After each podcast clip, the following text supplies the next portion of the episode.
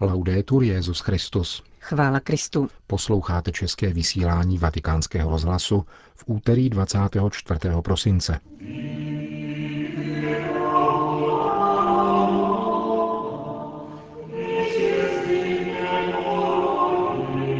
V našem štědrovečerním pořadu si můžete po krátkých zprávách vyslechnout poslední adventní homílii otce Raniera Cantalamesi. Hezký poslech.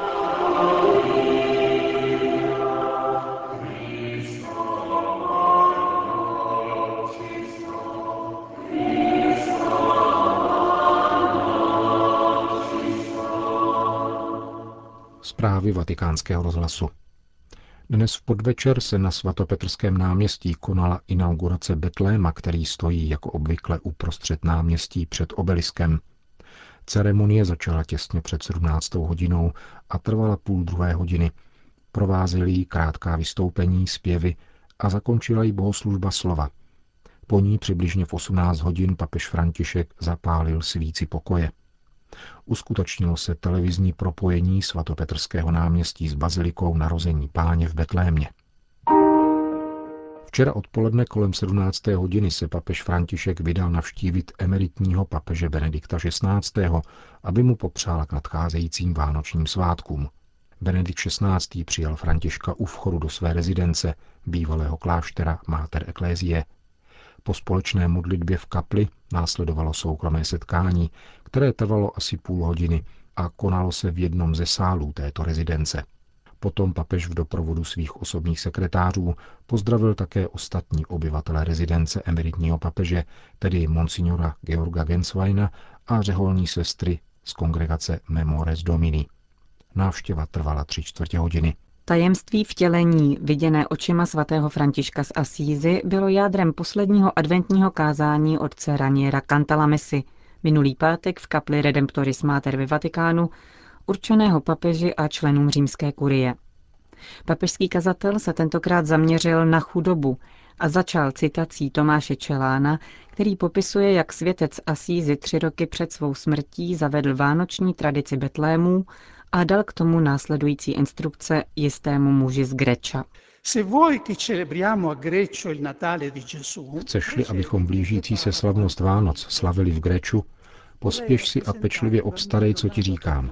Chtěl bych totiž oslavit památku toho dítěte, které se narodilo v Betlémě, a chtěl bych, pokud možno svýma očima, vidět hořkou nouzi, kterou už jako dítě muselo snášet, jak leželo v jeslích, u nich stál vůl a osel, i jak leželo na seně.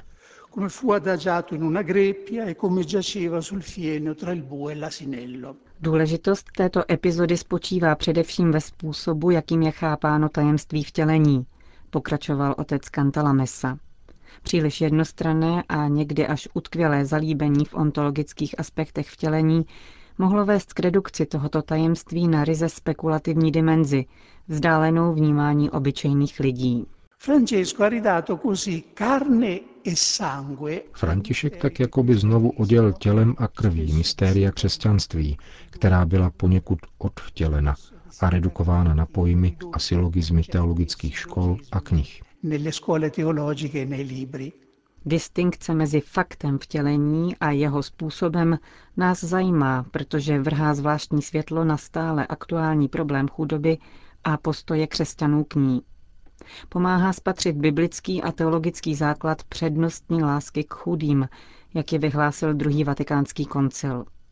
Vtělením se totiž slovo v jistém smyslu fakticky spojilo s každým člověkem, jak říkali někteří církevní otcové, ale co do způsobu přijalo zcela zvláštním způsobem chudého, pokorného, trpícího, s nímž se stotožnilo. Nel povero non si ha certo la stessa presenza di Gesù che si ha nell'Eucaristia e negli altri sacramenti. V chudém místě nenastává stejný druh Kristovy přítomnosti jako v Eucharistii a ostatních svátostech, ale je to také opravdová přítomnost, kterou Kristus ustanovil podobně jako Eucharistii.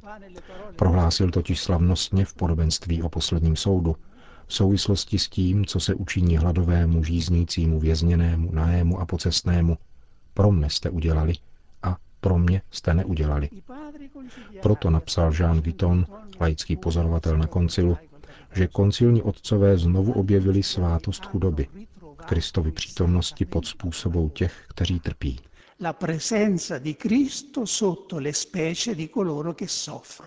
Krista tedy nepřijímá plně ten, kdo není ochoten přijmout chudého, se kterým se Kristus stotožnil. Il povero è anch'esso un vicario di Cristo. Chudý je také jakýmsi Kristovým náměstkem, tím, kdo zastupuje Krista. Zástupcem ve smyslu pasivním, nikoli aktivním. Tedy nikoli tak, že to, co dělá chudý, je jako by to činil Kristus, ale v tom smyslu, že to, co se učiní chudému, je jako by se to činilo Kristu. ma nel senso che quello che si fa al povero è come se si facesse a Cristo. Vyplývá z toho konsekvence pro ekleziologii. Jan 23. na koncilu použil výraz církev chudých. Jeho význam patrně přesahuje to, co je zřejmé na první pohled. Církev chudých není tvořena pouze chudými, kteří patří do církve. V jistém smyslu do ní patří všichni chudí, ať pokřtění či nikoli. Jejich chudoba a utrpení je něco jako křest krví. La Chiesa di Cristo è dunque immensamente più vasta di quello che dicono le statistiche corrette. Církev Kristova je tedy nezměrně větší, než tvrdí statistiky.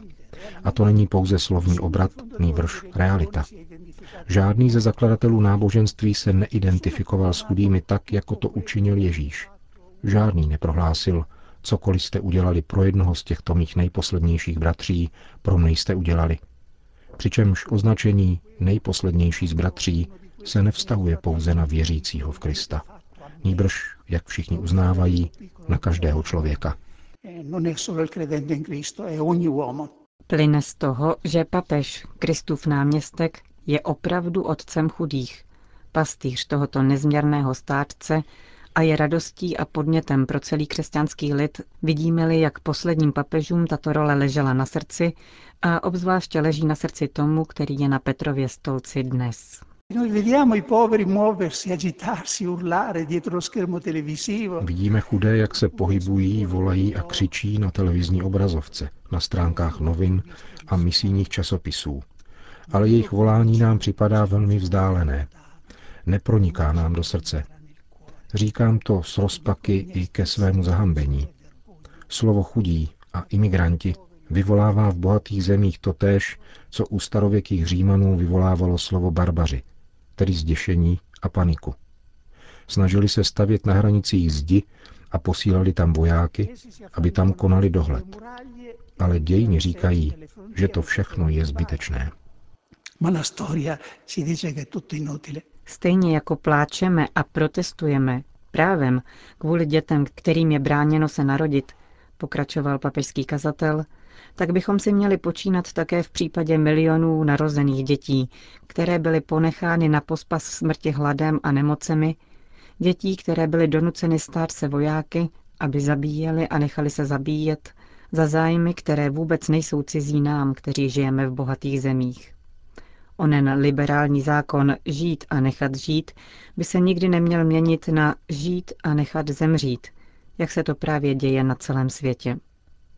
První křesťané svým jednáním pomohli státu změnit jeho zákony. My, dnešní křesťané, nemůžeme jednat opačně a myslet si, že stát má svými zákony měnit lidské jednání. La prima cosa da fare nei confronti dei poveri è dunque rompere i doppi vetri. První věcí, kterou je třeba ve vztahu k chudým učinit, je tedy rozbití dvojitých skel, kterými se od nich oddělujeme. Tedy překonat indiferenci a nevšímavost. Musíme si, jak nás k tomu vybízí papež, všimnout chudých. Nechat se uchvátit zdravým neklidem z jejich přítomnosti mezi námi, často jen pár kroků od našich domovů.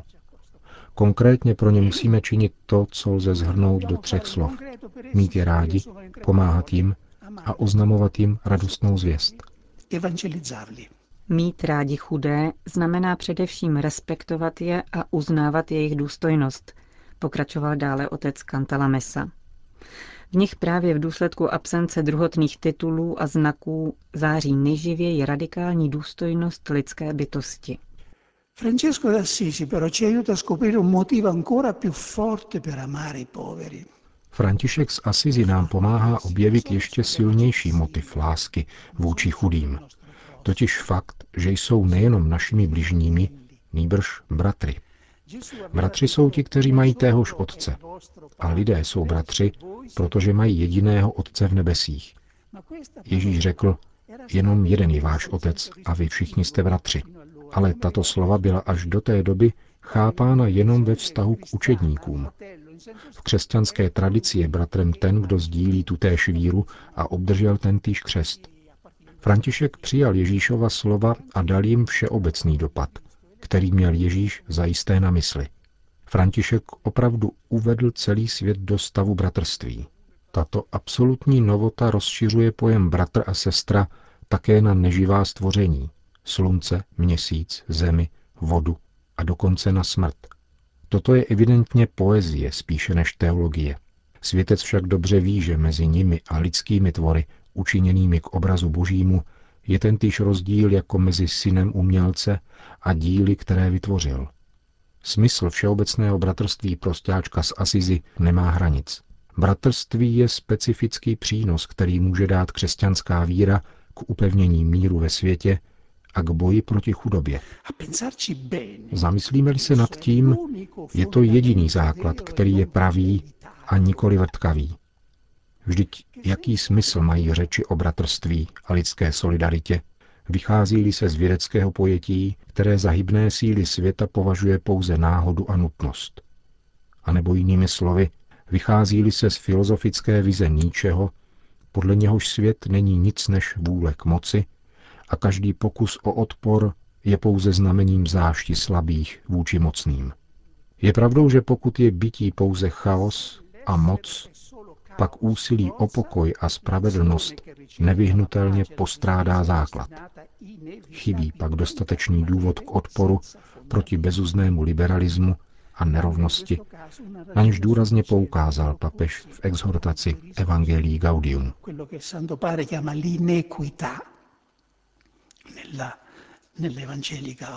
Dnes ovšem už nestačí pouhá almužna. Problém chudoby je planetární. Když církevní otcové mluvili o chudých, mysleli ty, které viděli ve svém městě nebo v okolí. Neznali téměř nic jiného a kdyby i znali, nedovedli by ve své době pomáhat na dálku. Dnes víme, že to nestačí, byť nás to nedispenzuje od toho, abychom na rovině individuální dělali, co můžeme. Eliminovat či redukovat nespravedlivou a skandální propast mezi bohatými a chudými ve světě je tím nejnaléhavějším úkolem, který nám předalo uplynulé tisíciletí. Ježíš rozmnožoval chleby a zároveň také mluvil. Bá nejprve rozdával slovo. Někdy i nepřetržitě tři dny a potom se teprve staral o chléb. Nejenom chlebem je chudý člověk živ, ale nadějí a slovem, které plyne z božích úst. Chudí mají svato svaté právo slyšet celé evangelium nikoli v omezeném či polemickém vydání, evangelium, které mluví o lásce k chudým, ale nikoli o nenávisti k bohatým.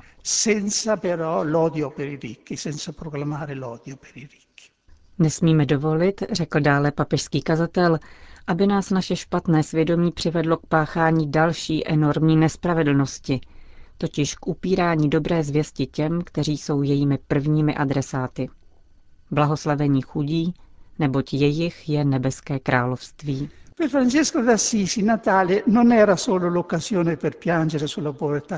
Pro svatého Františka však nebyly Vánoce jenom příležitostí k pláči nad Kristovou chudobou, nýbrž také slavností působící výbuch radosti, kterou jeho srdce překypovalo.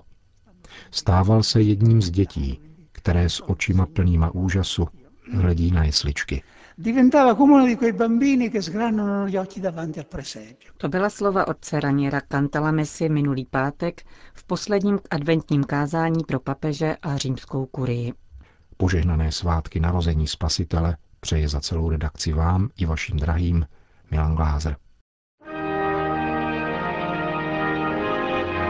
Končíme české vysílání vatikánského rozhlasu. Chvála Kristu. Laudetur Jezus Christus.